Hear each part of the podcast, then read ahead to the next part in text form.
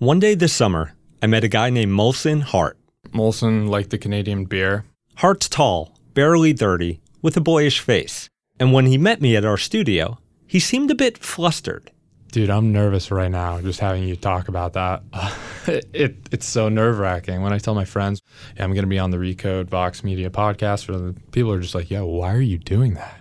Hart sells toys on Amazon. I founded and am the CEO of a toy company called Viahart. We make products like Brain Flakes, Goodminton, and a plush brand called Tiger Tail Toys. And uh, we sell a lot of product on Amazon. And the reason he was so nervous? He had agreed to discuss a topic that many in the business world just won't how Amazon's business practices hurt consumers and sellers. Recently, Hart took the risk of writing a blog post all about it. I think that what I've written, what I'm saying, is pretty legit. It, it's right. It's well researched. But in Amazon's terms of service, uh, there's a line that says that you know we're not allowed to make press releases. We're not talk- allowed to talk about the Amazon services publicly, and so technically, I'm violating the agreement right now by discussing it. And I don't know if Mr. Bezos doesn't like what I have to say. Maybe he won't be able to buy our toys on Amazon. Hart's not alone. During the six years I've reported on Amazon, I've talked to a lot of people who sell on Amazon, from CEOs of well known brands to small mom and pop business owners. And almost all of them say the same thing Yeah, Jason, I'll talk, but don't quote me. What the heck is going on?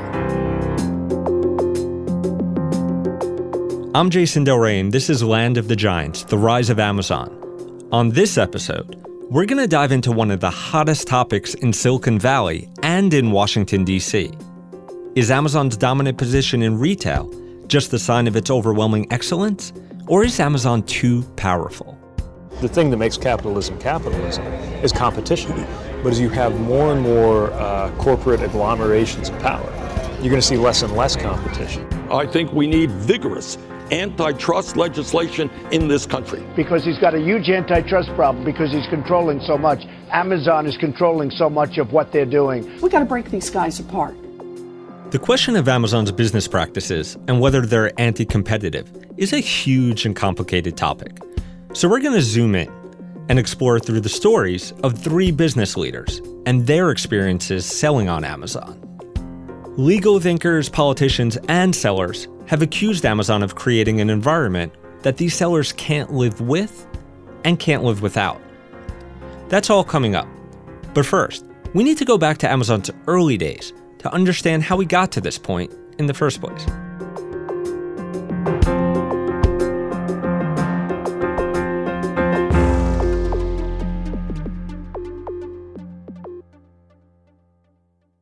Back in the 90s, Amazon acted like any other retailer say a Walmart or Best Buy.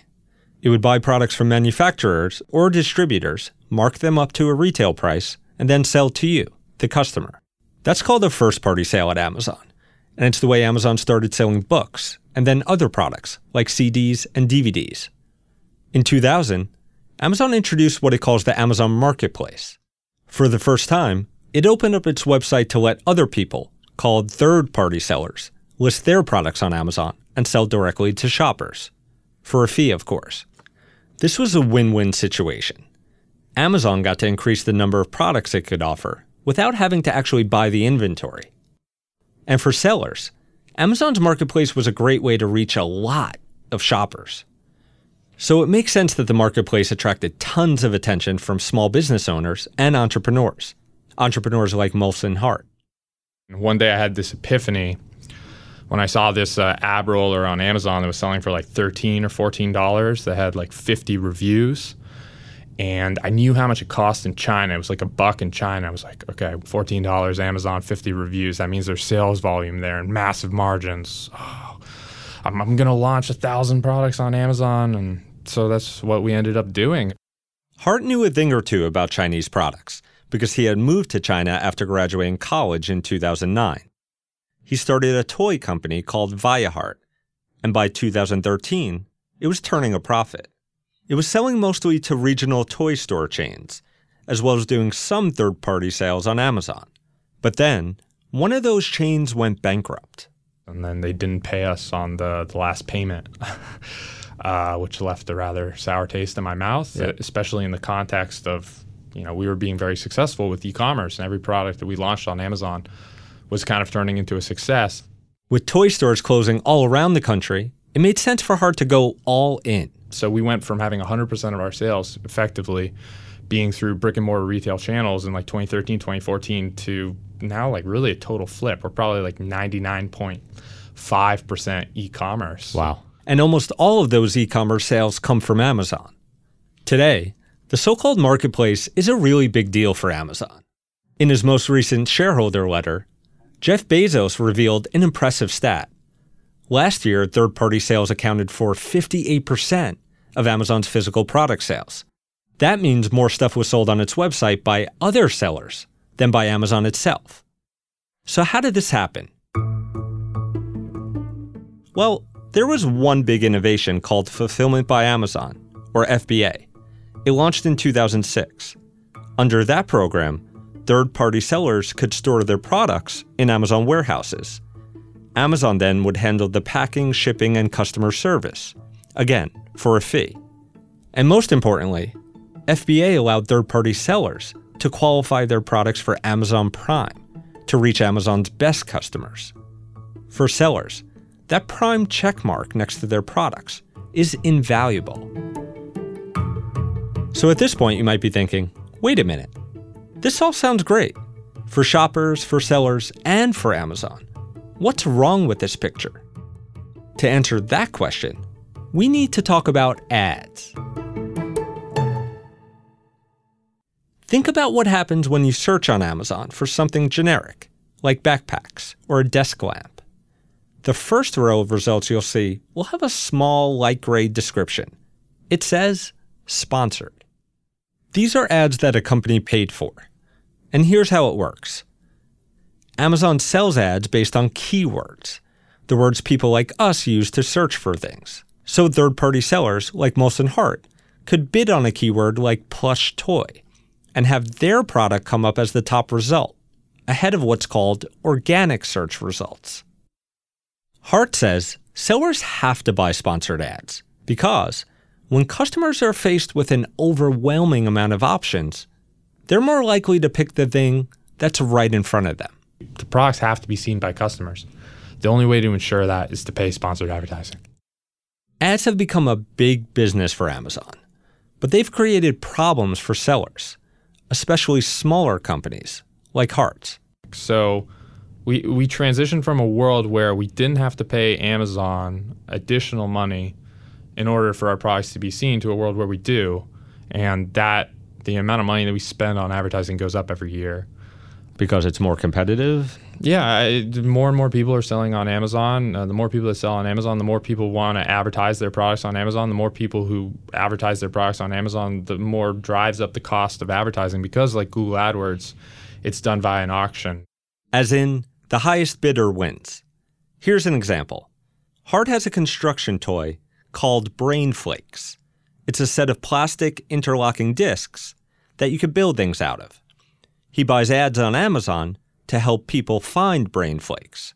You bid on Brain Flakes construction toy or construction toy or, or building blocks. So Lego and I are going like head to head. When someone searches uh, building blocks, like which product is going to appear? Is it going to be Brain Flakes or is it going to be Lego? It might seem normal that there's this open competition for ads when you're talking about a generic phrase, like building blocks. But it gets crazier. Hart has to actually spend money to buy the search terms for his own brand name, like Brain Flakes, because other companies can buy it too, to try to capture some of his business. It's that competitive. At this point, though, it makes sense to offer defensive sponsored ads. First, it's just really hard for a brand to rise up to the first organic search result. Secondly, for new sellers on Amazon, they don't have a ton of sales yet or positive reviews, so they can buy keywords to get discovered. I asked Hart about this idea. Well, Amazon might say that uh, they want to display new products ahead of like old favorites on Amazon, and Sponsored advertising is a way to make that happen. Discovery. Yeah. yeah, but there are other ways for Amazon to make that happen without charging us $183,000 just to have our products appear in search. Um, I, I think that That was the that was the total last yeah, year. 2018 we spent $183,000 on sponsored advertising. So advertising fees are one gripe Hart has with Amazon. Another one is about pricing. And this one comes up a lot in arguments that Amazon is anti-competitive. So from 2012 when we started on Amazon through March 2019, we weren't allowed to sell the products that we sell on Amazon for less on our own website, on walmart.com or ebay.com. If you did that, there could be consequences, though Amazon won't tell us what exactly they are.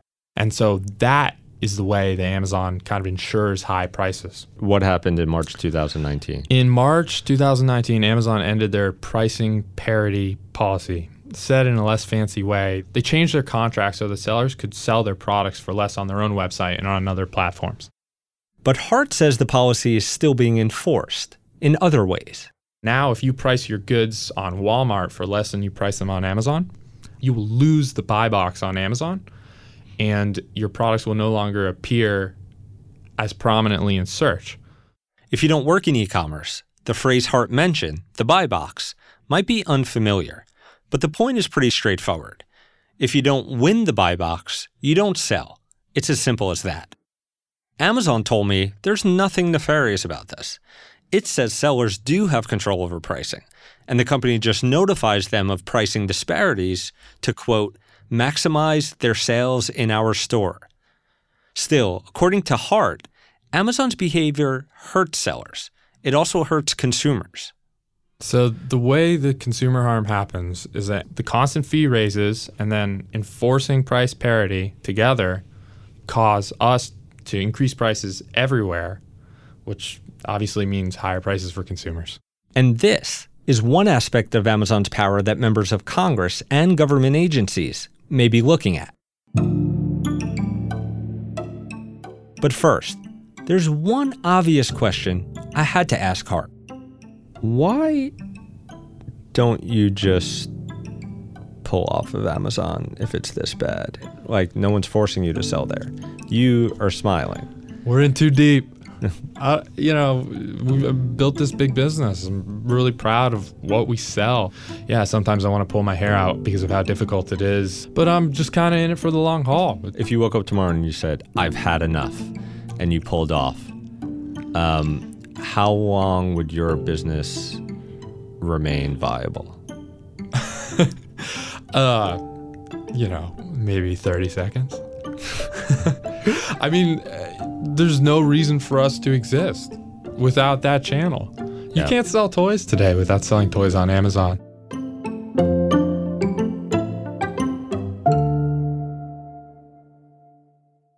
So, Hart's story shows us the challenges a small third party seller faces on Amazon advertising costs, pricing policies, and the disaster his company could face if it left Amazon.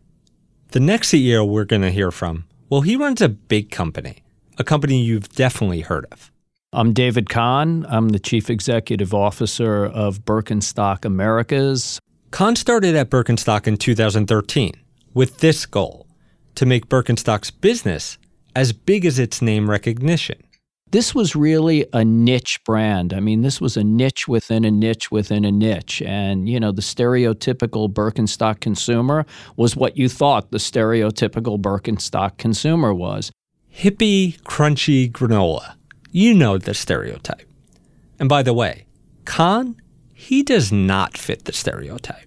I'm a New Yorker. You know, I'm living in the Bay Area, but it's not who I am. I'm not a gray area guy. I'm black or white. What he's talking about is right and wrong. We'll get to that. But going back, when Kahan started working at the company, Birkenstocks was selling wholesale to Amazon, so a first party, not a third party sale. And Kahan was okay doing business with Amazon, a lot of business. They were double digit percentage of our business. It was not a small little side business. But after a couple of years, things started to change for Birkenstock. we really started to get incredible brand momentum. I mean, we were becoming very important to every possible retailer that we could want to be meaningful to. I mean, the idea of this little, you know, funky German product that's made in our own factories, and oh my God, we use cork, one of the most sustainable products on the face of the earth, and it molds to your foot, and people were loving it. And around the same time, the problems were mounting on Amazon. The marketplace was getting flooded with other sellers of Birkenstocks. Some Kahan knew, but others he didn't. We would get an inordinate number of phone calls from people who got shoes that fell apart or had problems. And sure enough, 99.9, it may even be 100% of the time when they were asked, Where did you buy them? It was on Amazon.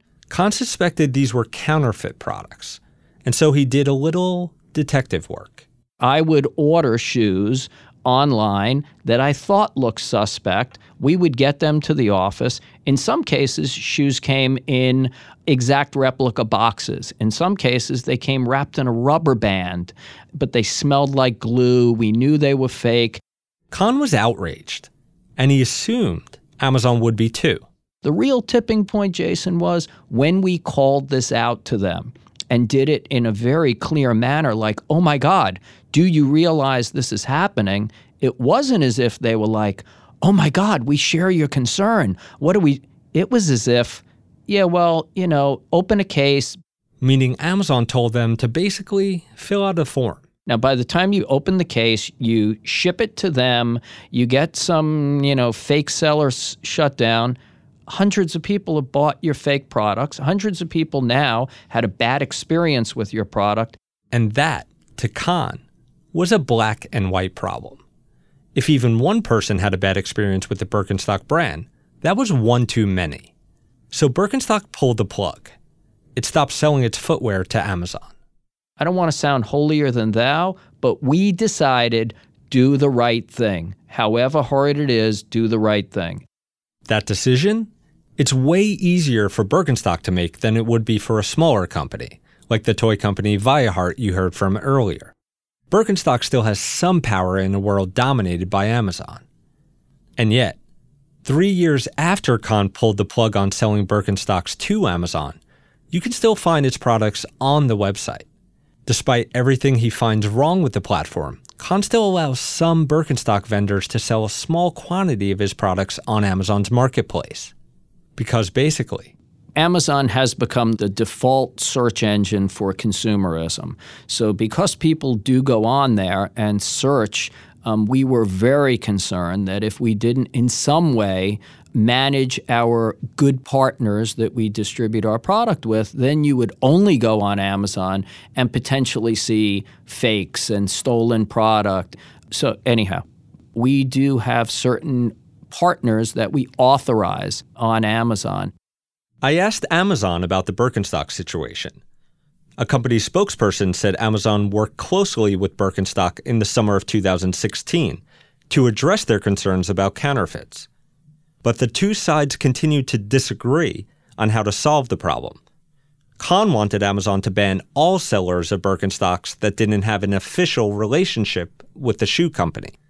Amazon declined to do that, saying a ban would also punish legitimate sellers. Amazon also sent me a company blog post from this past summer that reads in part Amazon strictly prohibits the sale of counterfeit products.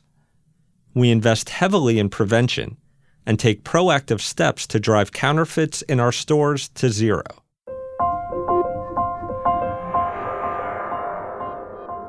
If you're a merchant on Amazon, it can be a never ending battle.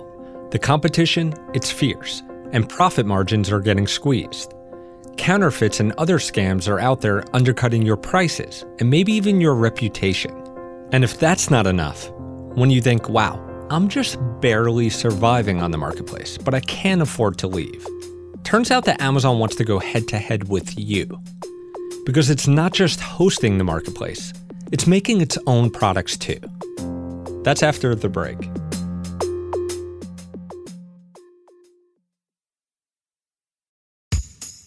Michael Cohen, Trump's former attorney, fixer, and friend, testified this week in Manhattan.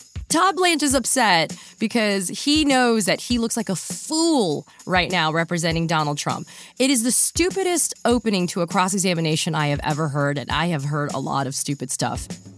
I'm Preet Bharara, and this week, Katie Phang, host of MSNBC's The Katie Phang Show, joins me on my podcast, Stay Tuned with Preet, to talk about the latest court news from Trump's trial. The episode is out now.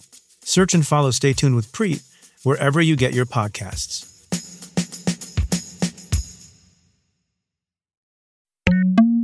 It's loud, deafening, cacophonous. It's a nightmare. Oppressive. And just what is it that many people think is pretty nightmarish and yet are still willing to shell out quite a bit of money for a night out at a restaurant? Sound is the number one complaint that diners have about their experience.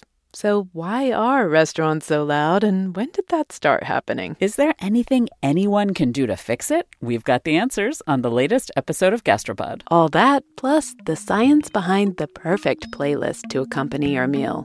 This special episode is part of our new collaboration with the podcast Switched on Pop. Find Gastropod and subscribe wherever you get your podcasts. Oh, deck the halls with boughs of holly. Nope, it's not December quite yet. But who doesn't love Christmas carols in the middle of the summer? Never mind in stormy I'm at an event thrown every year by Amazon in New York City. Basically, Christmas in July. It's a special preview for journalists of what the company calls the must have products that'll be featured on Amazon this holiday season. The event space has so many mini showrooms that Amazon actually printed out a book with all the products inside.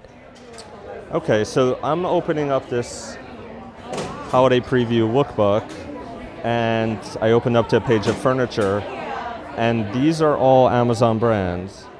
That's right. Since 2017, Amazon's been selling furniture under its own brand names Rivet and Stone and Beam. In the retail industry, they're called private label brands.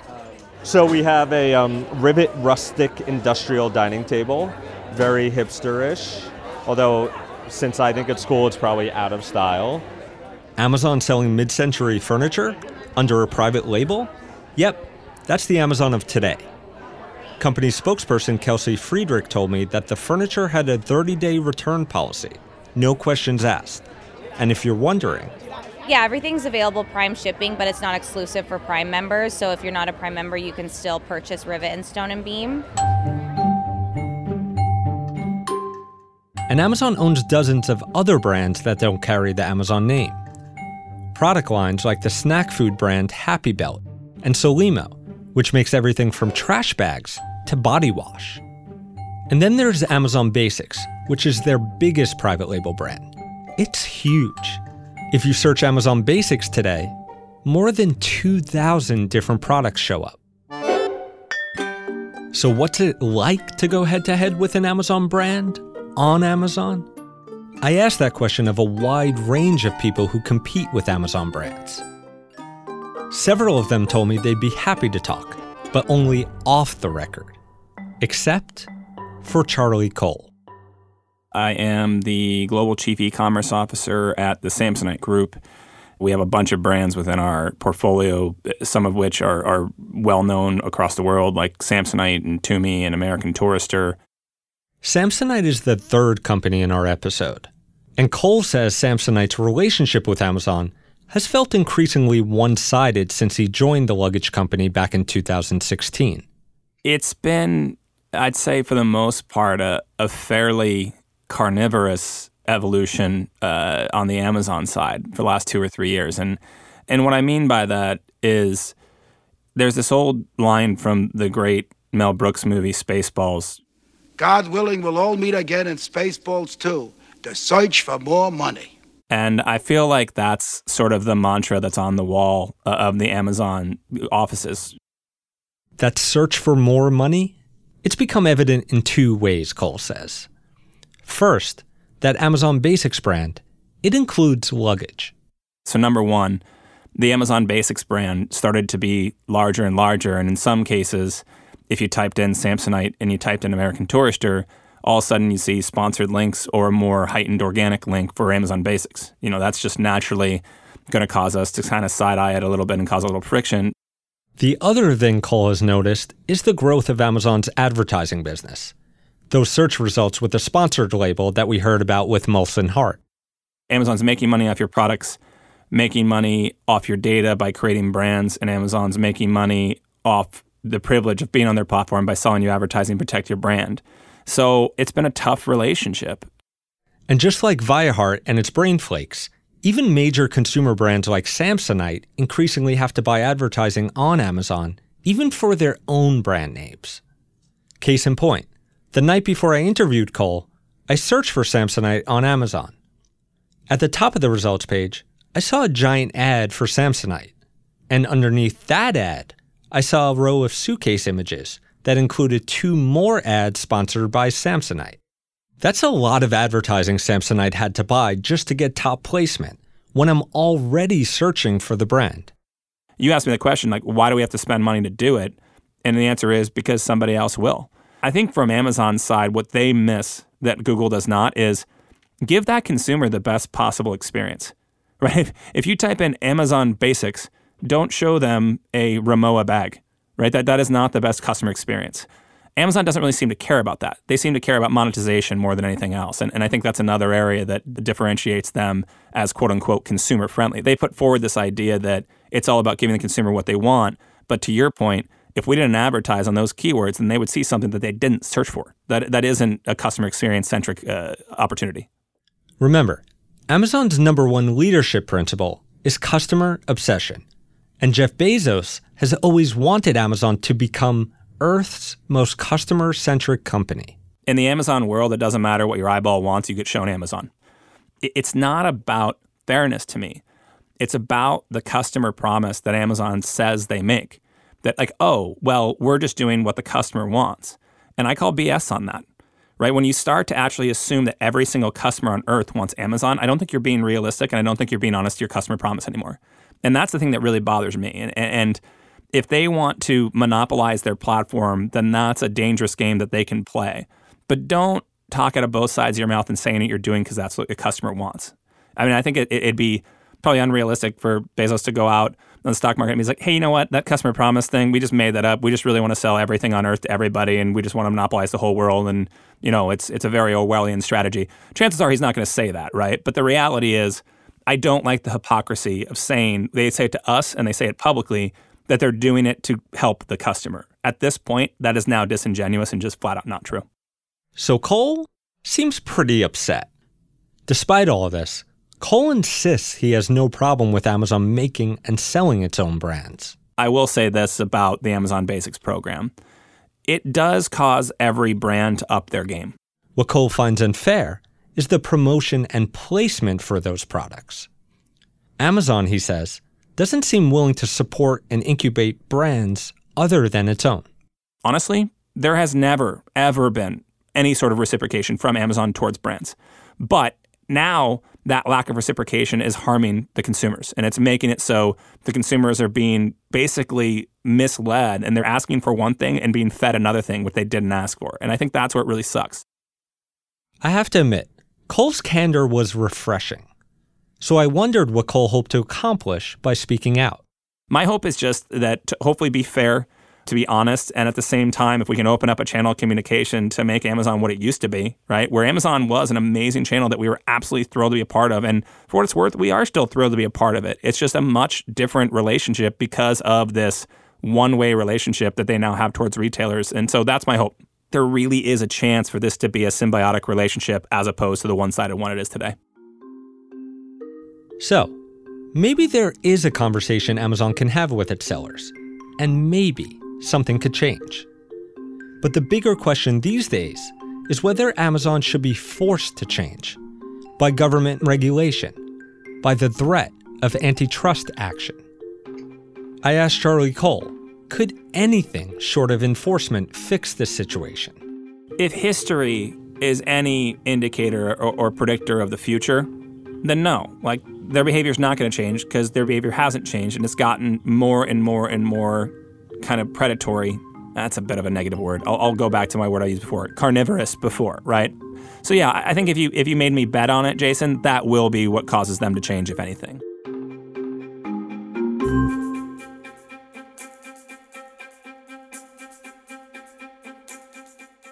So if Amazon doesn't change its ways, what could the government actually do? The Subcommittee will come to order. Government is starting to pay attention. We know the Federal Trade Commission, the Department of Justice, and some states are looking into Amazon. I asked Amazon for an interview on tape for this episode, but it declined and sent written responses instead. But there was this hearing in the House of Representatives earlier this summer. Our third witness is Nate Sutton, Associate General Counsel of Competition at Amazon. Every time Amazon is questioned about whether its behavior is unfair to its own sellers, it basically offers the same response. Amazon's success in retail depends on our partnership with third party sellers that sell their products right alongside our own products. We have invested heavily in these sellers, and they are growing twice as fast as Amazon's own retail and make up almost 60% of total unit sales in our stores. So Amazon highlights this data to argue that sellers are thriving on the marketplace. Of course, Sutton, the Amazon lawyer, got some pushback. Here's Congressman David Cicilline, Democrat from Rhode Island. That's a different question. What I'm saying is you are selling your own products on a platform that you control, and they're competing with products in the marketplace from retail, from other sellers. Eh, Right? Thank you. Um, I thank you for the question. That practice, I think, has been common in the retail industry for decades. Most retailers offer their own products in their store as well as third party products. And But, but Mr. Sutton, the difference is Amazon is a trillion dollar company that runs an online platform with real time data on millions of purchases and billions in. In its written statement to me, Amazon said its private label products account for only about 1% of total sales, which the company says is far less than other retailers. Our incentive is to help the seller succeed because we rely on them. If we did that, we know they'd go elsewhere. They have many options. Many options. As we heard from Molson Hart, we know that's not how it feels for some sellers. So who's right? And what's fair? And fair for whom? Honestly, we could spend the next hour talking about antitrust law and enforcement, and we would barely scratch the surface. It all depends on how words get defined and laws interpreted, and what enforcement agencies choose to do. How would you feel if the government that prosecutes murders said, we will only bring a, a, a trial for murder if we know 100% we can win? That would be clearly under enforcement. And that's kind of where we're at with the agencies. That's Sally Hubbard. She's a lawyer who thinks there are a lot of cases that could be brought under current antitrust law, but aren't because they're not the easiest cases to win. Hubbard is one of the people pushing for more government action against tech giants like Amazon. She's a former assistant attorney general for antitrust in New York State. Today, she's at the Open Markets Institute, a think tank that defines its mission as fighting, quote, corporate monopolies. Everyone's so used to living in a country where that doesn't enforce its antitrust laws. People don't even think the antitrust laws exist anymore. We reached out to Hubbard because we wanted to hear how a case might be made against Amazon. One thing she's looking at is the rapid expansion of its private label brands. Of course, private label brands are nothing new. Costco has its Kirkland Signature brand, and Target's got several popular ones of its own, including the kids line Cat and Jack. And they could be very good for consumers, offering them similar products to a name brand, but at lower prices. So, what makes Amazon Basics any different? The difference is that Target is not a monopoly. Amazon is a monopoly. Hubbard says there are a few different ways to prove this. There's direct evidence of monopoly power, and that is the power to control prices or the power to exclude competition. Amazon can do both of these things on its marketplace control prices and exclude competitors. We heard it happening earlier in the stories of the three companies. Hubbard and many other legal thinkers also see Amazon as a monopoly because they define the playing field differently than Amazon does. I get really frustrated when people t- say that Amazon is not a monopoly because of some small percentage of the r- whole retail market of the United States of America. Amazon itself makes that very claim. In fact, it's the company's primary argument for why it is not a monopoly. At that congressional hearing, Republican Congressman Greg Steube posed this question to Amazon attorney Nate Sutton. What's the current market share of Amazon in total U.S. domestic retail sales? Uh, Amazon is 1% of the global retail market and 4% of the U.S. retail market, approximately. 4% of the U.S. retail market. By the way, Amazon sent these same stats to us in a statement. 4 sounds pretty small, but Sutton's math puts Amazon in competition with all of retail, both e commerce and physical stores. Hubbard says that's not the right definition. That is not how you define a relevant product market for antitrust purposes. And when you define the relevant product market, you don't say things like all e commerce. If you look at any antitrust case that's ever happened, it's never been like that. Microsoft, the, the definition I think was Intel compatible PC operating systems. That was the relevant product market.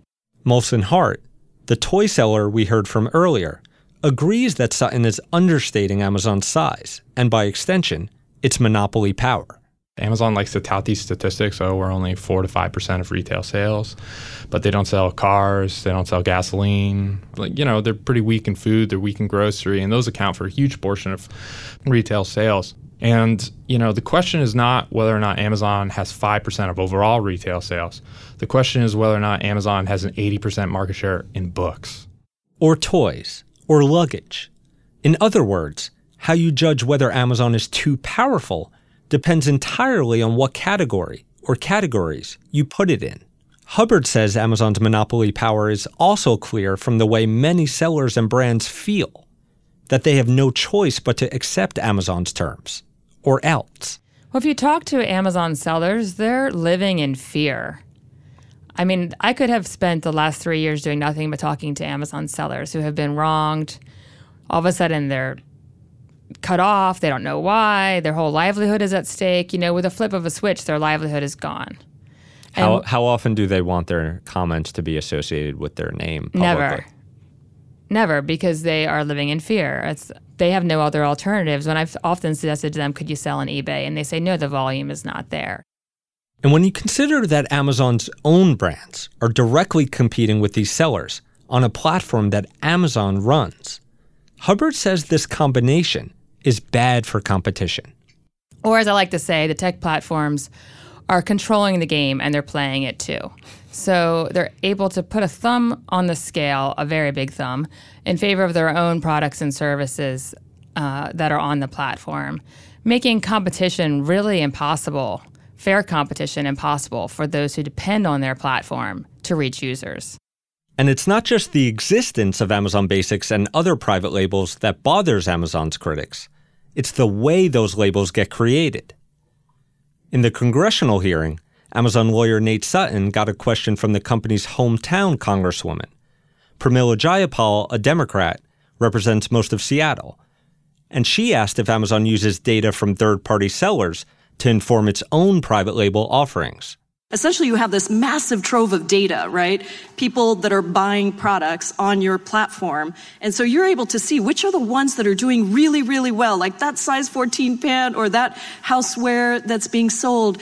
Do you track that? And then do you create products that directly compete with those most popular brands that are out there? Thank you. Let me answer that question. Um, that data on popularity of products, like much retail data, is actually public data for each of our products. You can see where it's ranked. You can see how popular it is. Uh, we do not use any of that specific seller data in creating our own private brand products. We do offer private brands on occasion because we think it offers high value and low cost items for customers, and because customers demand that, and we want to provide that opportunity for customers. Thank you. I know my time is. Let's break that down. Sutton was careful to say that Amazon is not using any specific seller data when it comes up with its private brand products. But that doesn't mean Amazon can't see, in real time, what general types of products are selling well, like phone chargers or bath towels, and at what prices.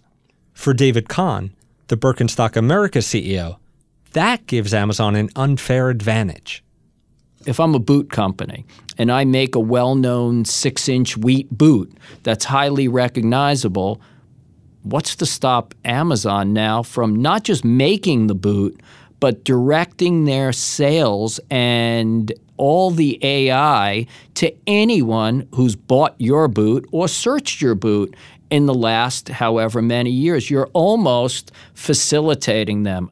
You know, it's rope a dope. They're playing with you until the time they come in with the knockout punch. And if I were them, oh my God, it, you know, are they a retailer? They're a data management company, and every consumer transaction is giving them data. Amazon says everything it does is to help the consumer. And so far, it's faced no real threat of antitrust enforcement in the US. That may be changing. But how it changes depends a lot on legal interpretations and politics because antitrust policy is in many ways part of a larger debate about how much government should get involved in business.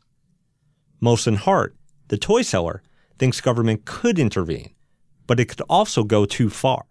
I'm not calling for having some 75 year old congressman rewrite the rules of e commerce. I'm not sure that's the best idea. I do think the Department of Justice should look into it and really try to figure out whether or not all the things that Amazon does is right. Sally Hubbard says current antitrust laws could be applied to require Amazon to play fair, either by implementing legislation or more drastically, breaking up the company. So, what would that mean in this? That means that everyone gets treated equally. If you are controlling the infrastructure for competition, you can't give prioritization to your products. Everybody, it has to be a, a level playing field for competition. So, if you know you get access to reviews systems and everyone gets access to review systems, you know, making it fair. And it's very similar to that idea of net neutrality. Just because you control the broadband pipes doesn't mean you get to pick the winners and the losers. Our fight is for big structural change. It's a plan that's been championed by Massachusetts Senator Elizabeth Warren during her presidential campaign. Amazon's marketplace would be considered a platform utility, kind of like a public good. Amazon would be required to spin off its private label brands to a separate company. The hope then would be that Amazon Basics would compete on the same level as a Samsonite or Viahart.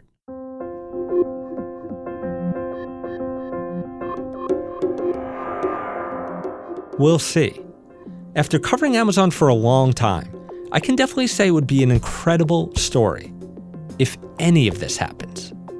But in the meantime, Amazon's being as consistent as ever in its talking points. It is not a company that gives in easily. This is so important because the secret sauce of Amazon, where there are several principles of Amazon, but the number one thing that has made us successful by far is obsessive, compulsive focus on the customer as opposed to obsession over the competitor. Audio news clips come from The David Rubenstein Show, Face the Nation, Hannity Live, Speakeasy with John Harwood, Washington Post Live, and Forbes.com. Our show's producer is Rebecca Sananes. Our editor is Allison McAdam. Brandon McFarland engineered this episode and composed our theme. Our senior producer is Golda Arthur. Our showrunner is Art Chung. Our executive producer is Nishat Kurwa.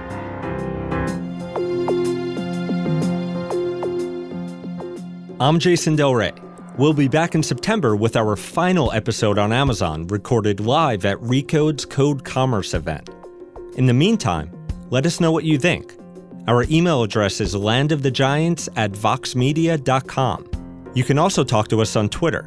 We're at Recode. Land of the Giants is a production of Recode and the Vox Media Podcast Network.